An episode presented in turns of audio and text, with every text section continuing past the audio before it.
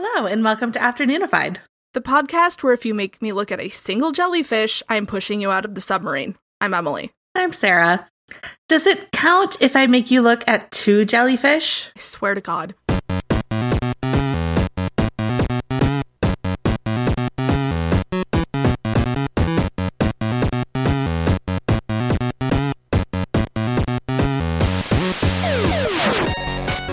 Yes, so submarine story. I guess it's less of a story and more of just a, a memory that I try to repress that like oh, pops lovely. up. Uh, in Disneyland in in the way back in the 90s, which I'm sure many of you children don't even remember.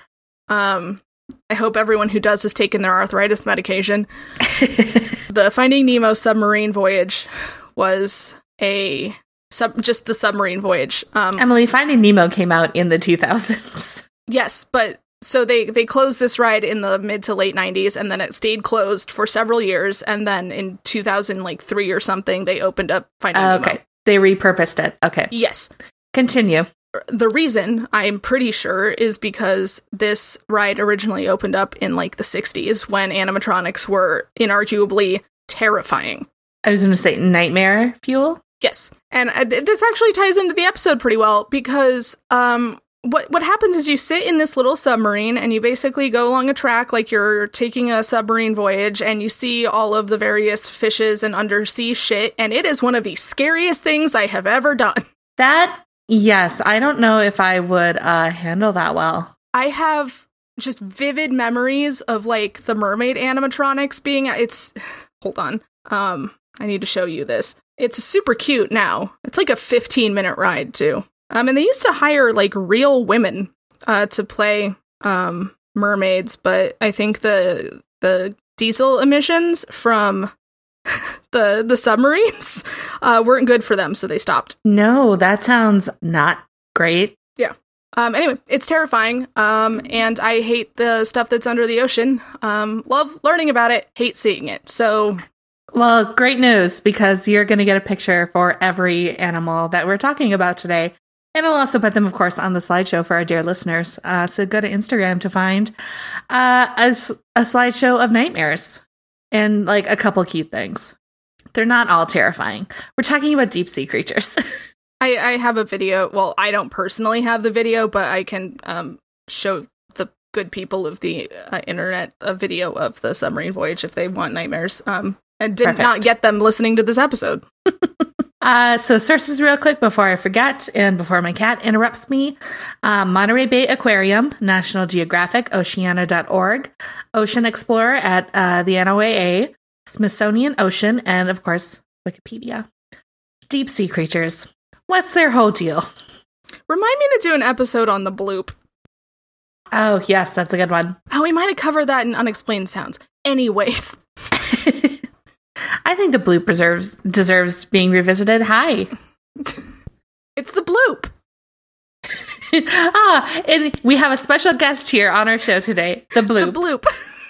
getting real uh i can't think of words Punchy. i mean always okay before we start talking about deep sea creatures we do need to talk about what we mean by you know the deep sea This is one of those existentially terrifying things. uh so the deep sea is where the ocean is really deep Thank you. um, but technically, if you want to get technical about it, uh, so you can actually divide the ocean into five kind of primary layers. So, okay, so at the top, you've got the epipelagic, which is the sunlight zone, named as such because it's the zone that receives the most sunlight. So, this goes down to about 200 meters or about 650 feet, uh, and something like 90% of all marine life lives in this zone. Um, and I should say before I get any farther with like the statistics and the number dropping, these numbers vary kind of depending where you are in the ocean and like in the world. Like it's not like you get exactly 650 meters down and like there's like a line saying this is the end of the epipelagic zone.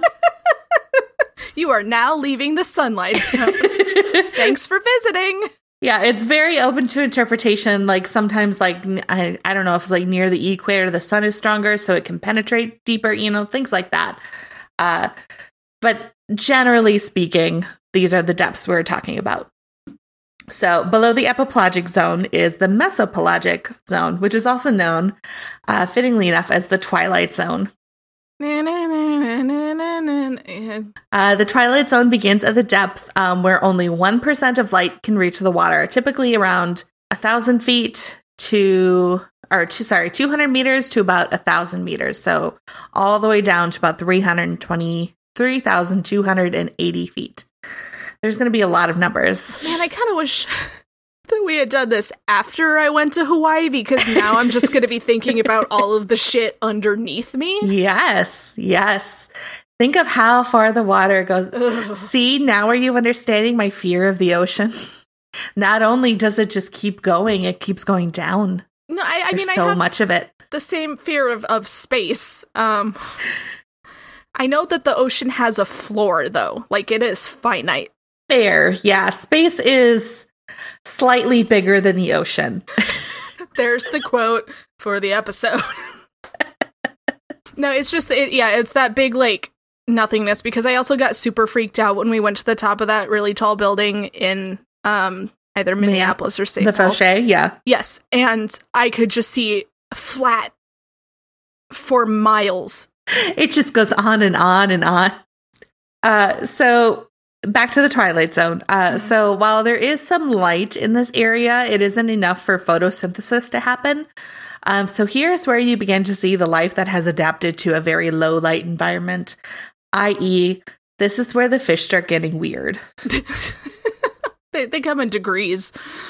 We're going to talk about all the weird fish. Uh, so below the twilight zone is the bathypelagic or the midnight zone, uh, which goes down to about 4,000 meters or 13,100 feet, uh, which is not the deepest zone. We've got a couple more left. The Midnight Zone sounds like a Mike, uh, what's his face, uh, series on Netflix. it's just Mike- ghosts and weird fish. Oh, uh, what's his face? Flan- Flan- Flanagan. Yeah. I've cursed his name so many times you would think I would remember it. I couldn't, I mean, I will finish Midnight Mass at some point, but like, my brain got curious and I read the summary of the rest of the show and like did not see any of that coming. yeah, it gets a little wild there at the end. That's not where I thought this was going at all. Oh boy, I can't wait to rewatch that uh, this fall and sob myself to sleep again. so, in the midnight zone, there is absolutely zero light. The temperature hovers just above freezing, and the water pressure is something around 5,850 pounds per square inch. Ugh. Uh, can I tell you a fun factoid I read uh, while researching this episode? It has nothing to do with fish. Something tells me it's not going to be fun, No. Uh, so I got curious at some point. like you do. um, and so I had to Google what happens to a human body at the bottom of the ocean. There we go. Uh, and got some fun answers about that. I won't go into any detail about that in particular, uh, but safe to say it's bad. Don't do it. Uh, but part of the explanation that I was given was that, um, you know, those old timey dive suits that have kind of the like canvas or whatever, kind of baggy, and then you've got the big spherical diver's helmet. Yeah, like the Scooby Doo villain. Yeah. So the reason that they had to move away from those was if you're deep under the ocean and you have all this pressure on you and the suit gets depressurized because the helmet is like a solid a, like a very um Firm? firm is a good word very solid like object like it isn't like you know cloth is soft Yeah, it doesn't have much give. this dive helmet is made of metal. It's very immutable. That's the word I'm looking for. Uh, basically, everything, uh, including the body and the suit, would get sucked up into the dive helmet. Dear God. And this is a fact. Like I read this and then I laughed for like ten minutes because I was so uncomfortable. you know how sometimes you read things that are so horrible that you just laugh because you're like, I wish I didn't know this. I have said this before and I will say it again. God did not intend us to go into the ocean because that's where he puts his mistakes. And it's a mistake to go deep sea diving. Even deeper. We're not we're not done yet. Uh, between 4,000 and 6,000 meters, which goes down to about 20,000 feet, literally, you know, 20,000 leagues under the sea, uh, is the abyssopelagic or abyssal zone. And everything beyond that, so the very, very bottom level is the hadopelagic or hadal zone, which is basically, you know, any deep water trenches or canyons. This is just reading like a summary of the plot to As Above, So Below. Like the deeper you get, the worse it is until Mm-hmm. basically you're in Satan's butthole. Yeah, literally, I, I would consider this Satan's butthole. That's where we keep it. the deepest point of the ocean is uh, Satan, but Satan's butthole. I mean, um, the Mariana Trench, uh, which is off the coast of Japan, where the depth has been measured to thirty-five thousand seven hundred and eighty-seven feet, or you know, about six and a half miles. That's about the height that a plane would go if it were Yeah, reversed. planes fly at about that level. Um, you know, we we've talked about Mount Everest and how that's also a mistake. yes. Mount Everest is like twenty-eight thousand. Okay. So it's deeper than Mount Everest is tall, if that is gives you any kind of perspective. Did I read correctly that Kayflay is climbing a mountain right now? Yeah, she's in like Africa climbing Mount Kilimanjaro. Okay, I was just checking because, like, I've scrolled past it a couple times. Like, that's weird. I And saw have- that too, and I was like, damn, Sure. girl. so at the bottom of the ocean, the water pressure is something around eight tons per square inch, um, or approximately the weight of 47 Boeing 747 jets. or one beached whale. Yes. and there is still life here at the bottom of the ocean, typically invertebrates like starfish, uh, but also some fish. The deepest fish ever discovered was found five miles below the surface in the Puerto, Puerto Rico Trench. I think the cover image for our Instagram thing should just be like the video clip of Jeff Goldblum going, "Life uh finds a way." I think the cover image for this episode is just going to be you like crying. yeah, I keep picturing a blobfish, but Oh, I forgot to, forgot about those. I didn't. The blobfish is not included in my list, but did you know that like the reason blobfish look so ugly is like there's something about their like physiology where basically if you take them out of the water they expand and that's why they all look so ugly. Like they look normal underwater. that's because they have all of that water pressure pushing in on them and keeping them in. But when you take them up, it just kind of Just kind of yeah. So don't make fun of blobfish. They're trying their best. it's not their fault. so okay. So back to deep sea creatures. Uh, when we're talking about deep sea creatures we are talking about anything that has to live or anything that has adapted to live before below the photic or the sunlight zone. So uh, what was it called? I've already forgotten. The mesopelagic or deeper. Yes. So we're going to start with some creatures that live in the twilight zone. Including literally. God, I had a really good joke and then it slipped my mind. Oh, including William Shatner and Yes. other people that were on the Twilight Zone. God, uh, so picture incoming our first creature is the japanese spider crab I'm glad I charged my phone for this. so God, the worst It. No, it looks like one of the mistakes that the uh, Trav or not Travis, uh, that uh Griffin and Justin made when they were trying to make a better dog in Spore. That's a really niche reference. yeah it's jom It looks like an early version of Jom. it's the one they made where they just like have all the legs i know exactly what you're talking about that's a good It looks like reference. the the Gmail logo. I'll say the worst thing about the Japanese spider crab, um, besides you know its whole its whole look, uh, is its size.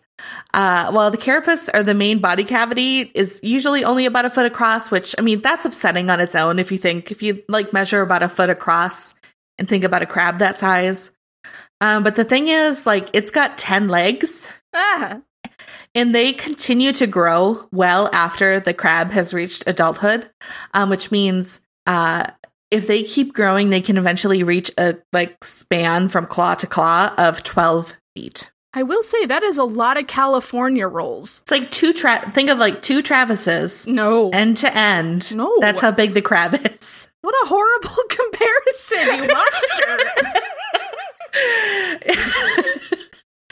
don't look up so fortunately maybe uh, japanese spider crabs are very slow moving They also spend most of their time on the seafloor, uh, as deep as 600 meters below the surface, scavenging dead or decaying fish, invertebrates, and algae. They are mostly found off the southern coast of the Japanese island of Honshu, uh, and it's occasionally collected for food and is considered a delicacy in some parts of the region. Why does Honshu sound familiar? No, I'm thinking I'm thinking of the god from Moon Knight. Um, Khonshu. Yes, Oh. sorry. I was also going to say it's a sound you make when you're snoring. Besides the occasional human, uh, but there really isn't much in the way of predators for, you know, giant fucking crabs. Uh, but it is not uncommon for a hungry octopus to tear off a crab leg or two, you know, for a nice little snack.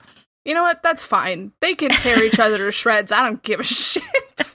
I will say this does not prove to be much of an obstacle for the crab since they have a few spares and missing legs can always be regrown. I was just gonna say, don't they regenerate limbs? Yes, they're pretty good at that. Uh, so eventually they'll just have another one. Theoretically, crabbing could be a sustainable practice. Like you just pull Pick a 'em up. claw Pull off one leg, and put it back. put it back. Yeah, easy peasy. I mean, It's that easy to be sustainable. yeah, they definitely don't feel pain. Pain. Which I will say, I have heard that like scallops and mussels and and whatnot uh, don't have the same kind of pain receptors, so they either don't feel pain or they don't feel pain in the same way that other animals do. So fuck them. And Emily's vendetta against small seafood creatures continues. Maybe if they weren't trying to actively kill me. I mean, I'm not gonna. This episode is not gonna make you love fish more. Uh, our next fish is the goblin shark, No, these look like and They don't look like Willem Dafoe. uh, which can live at depths of at least 4,200 feet. Uh, they are arguably one of the ugliest fish in the ocean, and that's saying a lot. You sent me a TIFF? Do you want me to publish this? I just picked the first one I saw. Well, maybe it does look a little bit like Willem Dafoe. That's me Oh. Willem Dafoe. God, I hate it. Uh, if if it makes you feel anything any better, they're incredibly rare. Uh, they've only been observed on a handful of occasions and filmed even less. Uh, so most of our knowledge has been gleaned from uh, specimens that have accidentally been captured by fisheries. It I don't think anyone's you know fishing for goblin shark on purpose. it looks like someone made a pair of dentures out of one of those nylon bristle scrubby brushes and jammed it into the mouth of the Earl of Lemongrab from Adventure Time. That's a very specific reference. so, for those of you who don't know what we're referencing, goblin sharks are immediately identifiable by their long snouts and scraggly teeth. They have so many teeth that they can't even fit them all into their mouths when they are closed, That's which honestly is a little endearing. no. It kind of makes me like the goblin shark more. I mean, the, the more I look at it, no, It's No, kind of it's- stupid cute. no, it's it. It's very, you know, it's it's when you get to the teeth. The teeth are what ruin it. See, yeah, the thing is like this um they so how they hunt essentially is they capture their prey by extending their jaws outside of their mouth to grab No. things, No, which I think is what you're seeing when you see all these pictures of like the goblin shark with the really messed up mouth. I didn't know they had fucking xenomorph mouths. Uh, they've also been described as a living fossil, which is maybe the kindest way of saying this thing looks like it stopped cooking several million years ago. this thing looks dated. Uh, adult sharks typically grow uh, from 10 to 13 feet long. Uh, in the one specimen captured in 2000 measured a full 20 feet. Why are they so big? They have been caught in every major ocean, including the Eastern Pacific, so it's feasible one is swimming up the Willamette River right now to eat Emily. well, that's good because I live near the Willamette River.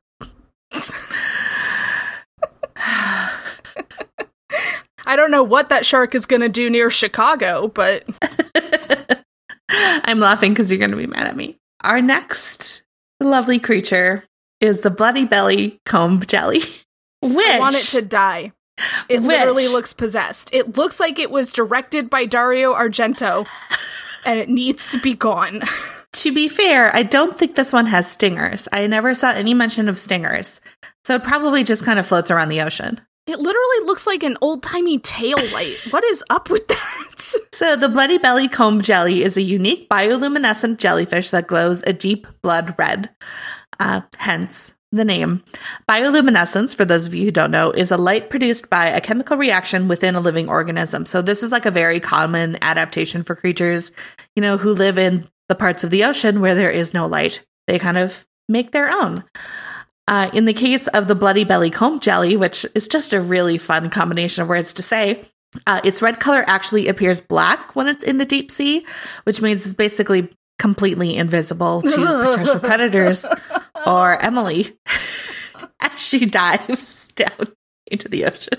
Uh, it also, yeah, keeps it um, not only from prey, or not only from predators, but from any prey that it is hunting down. It is Not important. that hunting you- down. It's a jellyfish. It just kind of floats.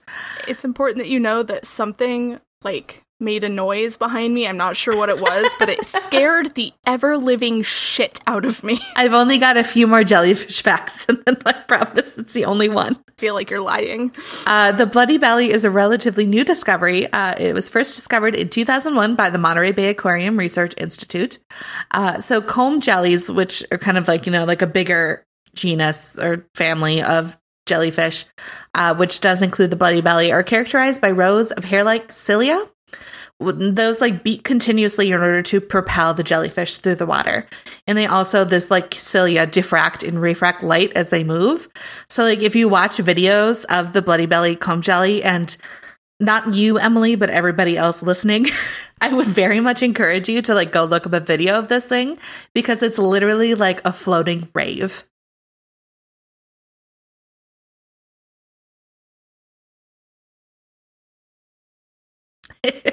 Yeah, they're so it, they're actually very I I find them very pretty. It's when you like zoom in on them and like see all the extra teeth and appendages and stuff that you're like, oh, this was a mistake.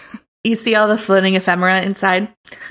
Um, I will say for to maybe help you hate it less. It only grows up to six inches long, so it's actually a very small jellyfish, which, in my opinion, makes it all the more adorable. And if you're still not convinced, this jellyfish poops sparkles.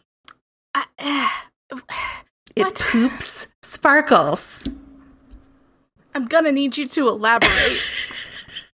I gotta find the link for you now. It's a tweet. Um, if you just search Bloody Belly comb jelly for our listeners, um, it will come up in like the top three results.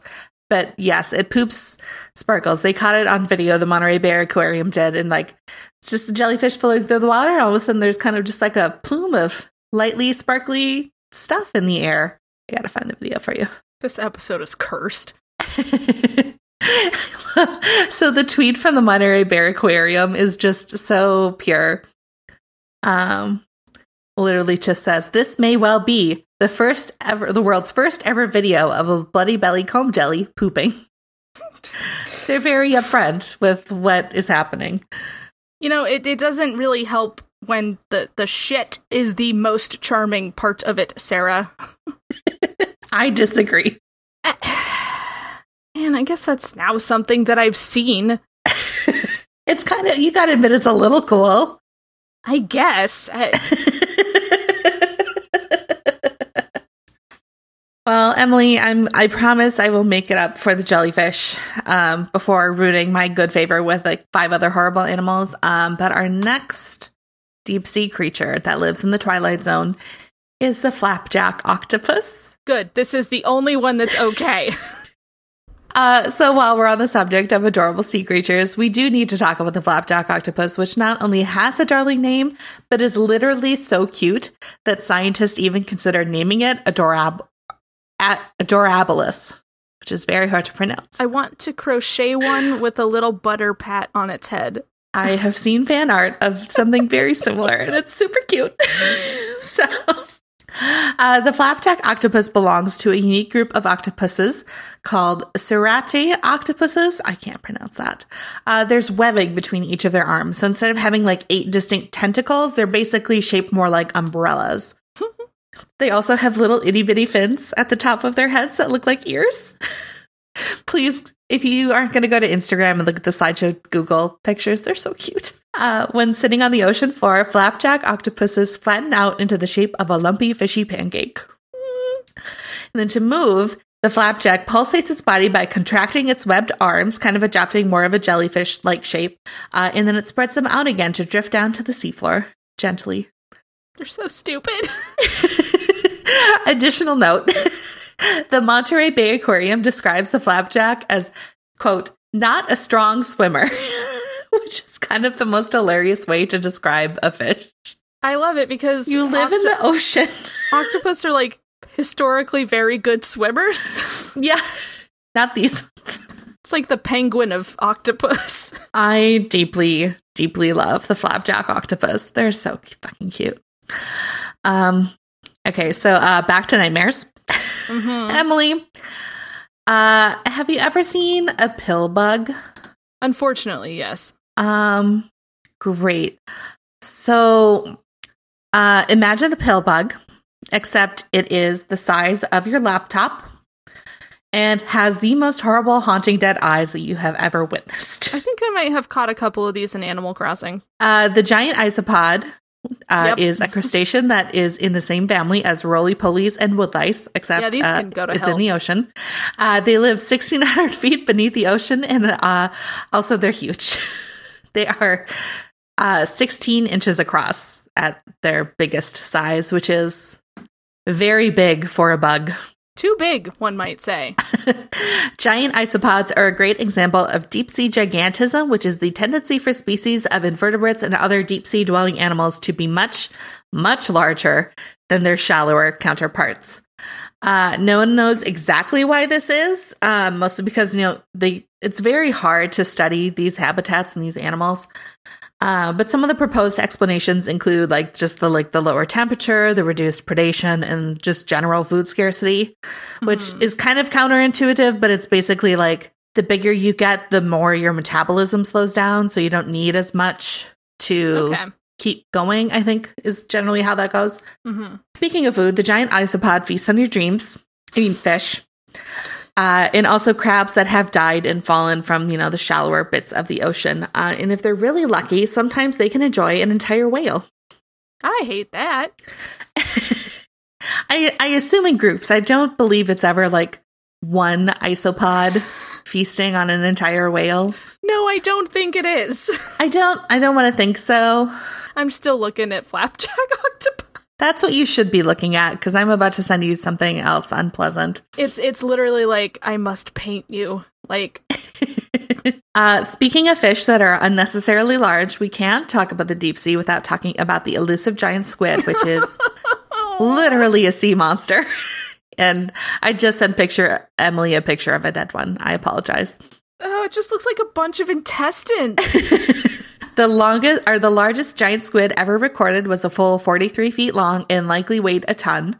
Uh, scientists estimate the si- uh, the giant squid could possibly reach the lengths of up to 66 feet, but a squid of the size hasn't ever been documented. I just need all you guys to know that a ton is the same weight as two grand pianos. That is too much. Oh, that's a helpful measurement. It's the only basis I have for a ton right now. So, despite their size, giant squid are rarely sighted. Uh, it wasn't even captured on camera until 2006, and it wasn't until 2012 when it was actually like filmed in its natural habitat for the first time. See, if they would just hang out with Kirk Douglas more often, they would have seen a giant squid by now, or if they just attended Hogwarts.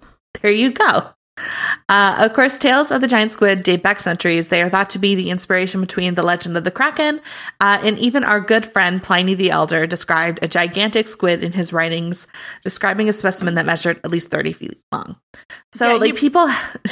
Sorry, He go ahead. probably didn't see what he probably saw something that maybe kind of looked like one, but it was Pliny the Elder, so I think maybe someone told him a story about one that they had seen maybe one time. You know, like their friend's cousin had seen a giant squid. that checks out. But basically, like people have been like finding these things kind of like washed up on shore or, you know, like inside sperm whales for thousands of years. Uh, but their existence was only confirmed in the 1870s when complete specimens began showing up off the coast, off the coast of Newfoundland. They didn't start showing up until then, Uh, no, they had been showing up, but like or I guess we just haven't found them. Yeah, it was just like they had like complete specimens and they were able to like find them and study them before they had decayed too much, I think Okay. was generally what it was. And they had and they got like a lot of them at once.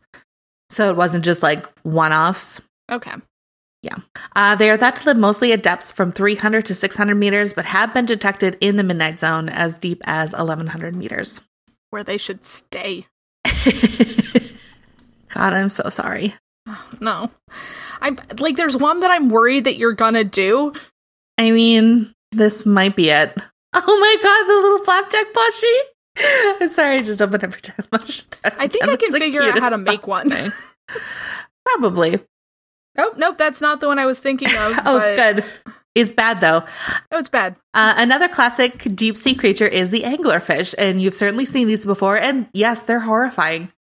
Uh, the anglerfish's claim to fame is their unique approach to hunting prey, or more really like not hunting at all.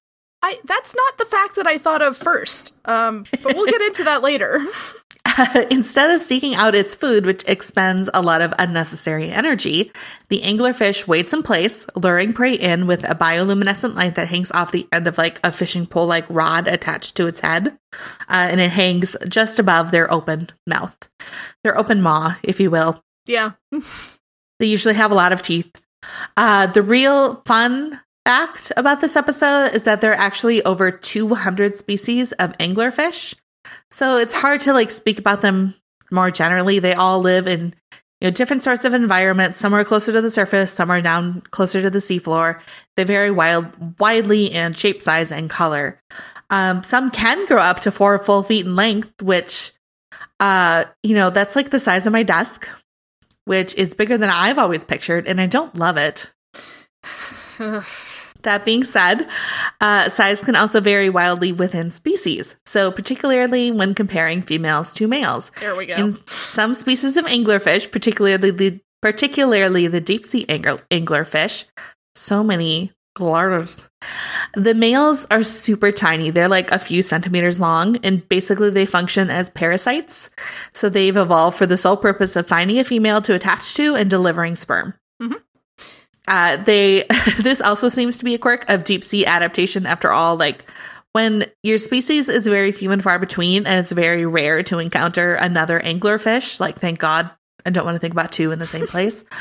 Uh, it makes sense to evolve yourself, kind of like a form of reproduction that doesn't involve expending a lot of energy swimming around trying to find a mate. They just kind of, you know, stick to you. I've heard that some species, like the female, will absorb the male, leaving pretty much just the balls. Yeah, they become like fused together essentially. It's kind of cool. What nature is great. Nature is great. Uh, so now we are dipping into the abyssal zone. And while we're on the subject of things that will haunt you in the dream times, I introduce to you the big fin squid. The big fin squid is basically a giant floating daddy long leg spider, and it looks like something out of Guillermo del Toro's Worst Nightmares. it's truly terrible. The largest known big fin squid was 21 feet long, and 20 of those feet were just its tentacles. Uh, it is believed that they use their tentacles, which have teeny tiny microscopic little suckers on them, to trap prey that's unlucky unlucky enough to bump into them as they drag along the seafloor. Uh, uniquely among cephalopods, big fin squid hold their tentacles perpendicular to their body, so it creates the appearance of kind of like elbows, which is also bad. It doesn't look like an animal. It looks like like a It looks alien. It looks very alien. yes, it looks like something that you would see like crawling across your yard in the nighttime. got a very Fresno Nightcrawler look to it. yes, I don't know why, but that's one of the cryptids that like genuinely scares the crap out of me. Because what the fuck? Well, I they mean, look like the big awful versions of the mome raths from uh Alice in Wonderland, which are cute when they're small and fluffy, but yeah, no, thank you. Uh, fortunately, they're so far down below the ocean, they can live deeper than any other known squid. The current depth record is 4,735 meters, or a full three miles below the surface. Uh, and they can stay there. That's okay. All right. Enough of gigantic and terrible. I've got one more cutie for you, and it is the Dumbo octopus. which is different than the flapjack octopus. It is in fact different. I I did go back and make sure they're actually of different families. No. totally different creatures, and that is my excuse for featuring both um, because I love them. Oh, little buddy. So um, I love octopuses. I don't, but I like these guys. Uh, the Dumbo octopus, similar to its cousin the flapjack octopus, is desperately adorable, um, although it can get much bigger. So the largest ever recorded was nearly six feet long. Uh, the most range between like eight and 12 inches. Uh, just depends on kind of like the species of Dumbo octopus. Uh, it's named, as you might guess, after the Disney movie and specifically for the elephant ear like fins at the top of its head. It uses them to swim, so it like moves around the water by like slowly flapping their fins, like Dumbo flaps his ears, and it uses its arms to steer. Quite good. Like anglerfish, Dumbo octopuses have had to get creative with the reproduction, uh, as they are so few and far between. Females always carry eggs in different stages of development, and they are able to store sperm for long periods of time after mating with a male. That way, they can wait to like actually transfer the sperm to their most developed eggs when the environmental conditions are right for reproducing Resourceful. which is very cool. Yes. Uh, they are the deepest, deepest living genus of all known octopi, living at depths ranging from 1,000 to 7,000 meters, which actually kind of dips into the Hadal Zone a bit, um, which was confirmed in 2020 when one was spotted in the Java Trench.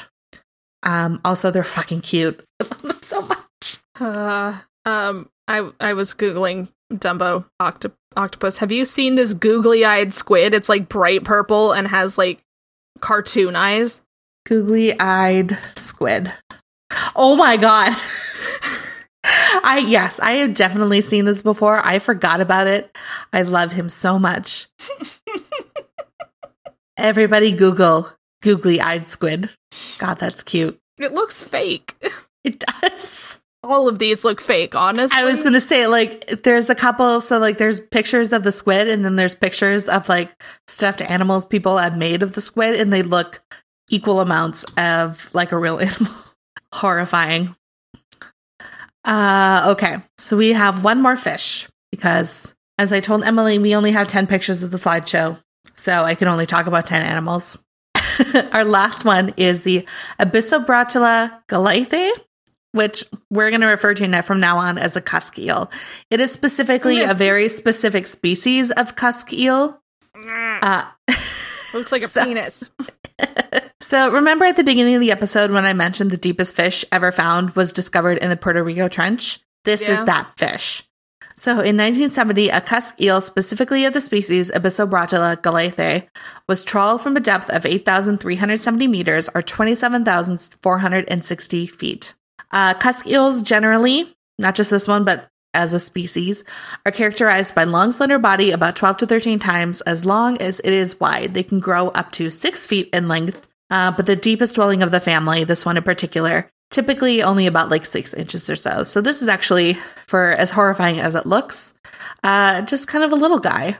And I will say this is not like the worst one of all the fish we've talked about today.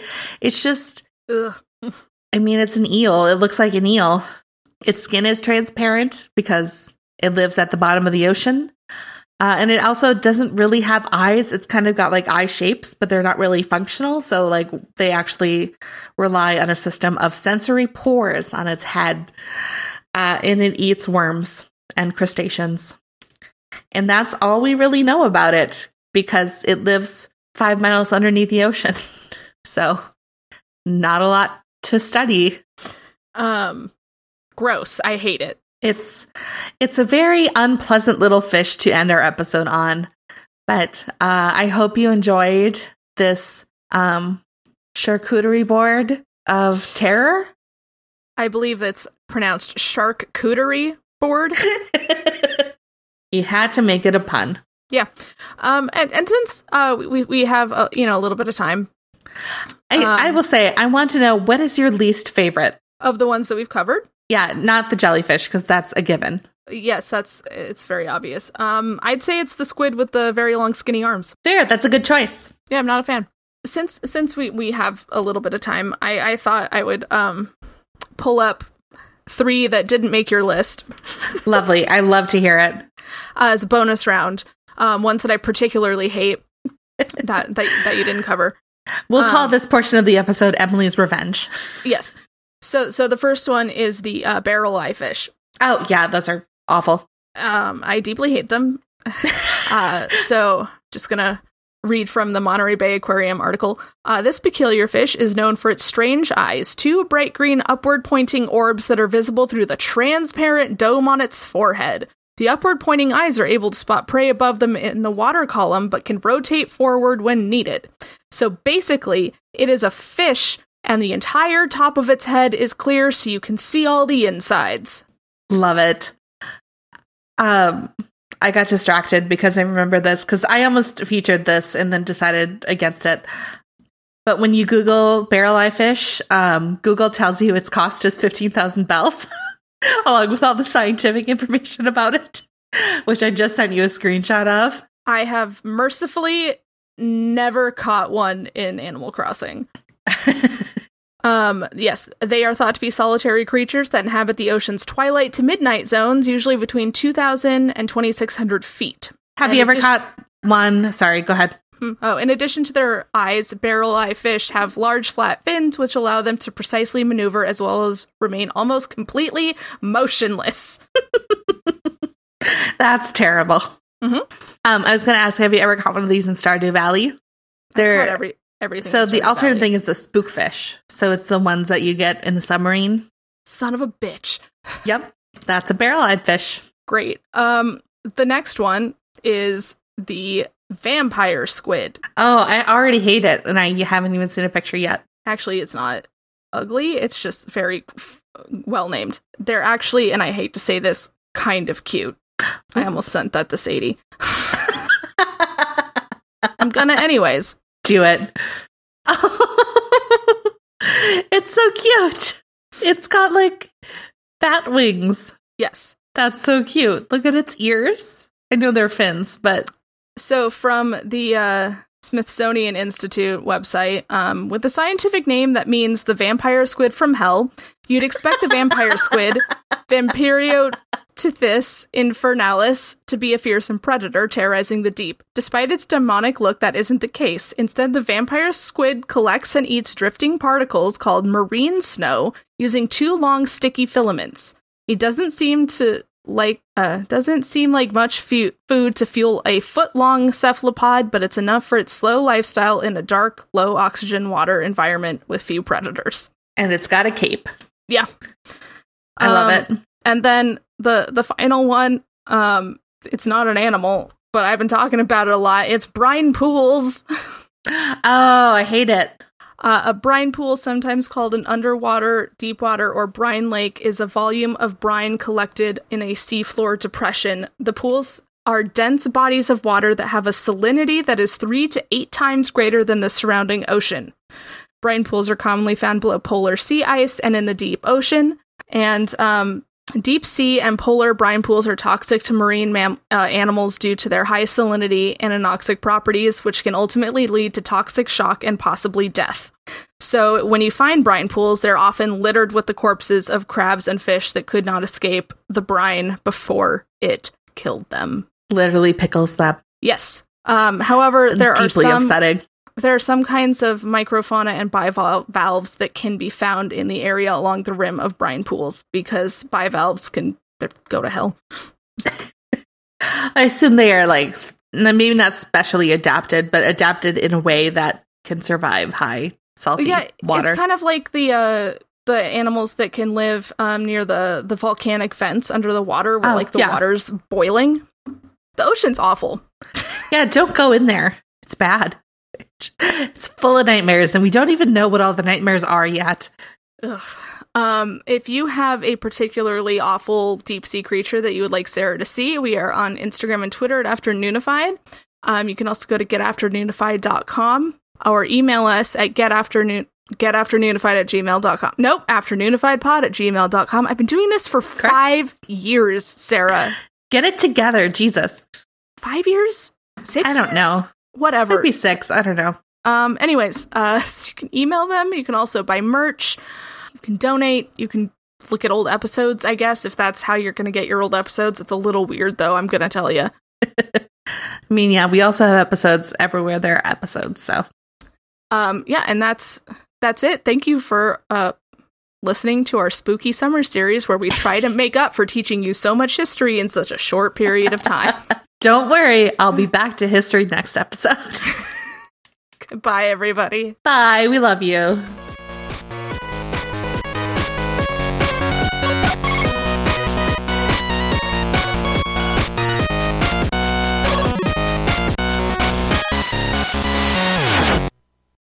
For more podcasts like the one you just listened to, go to SoBelowMedia.com.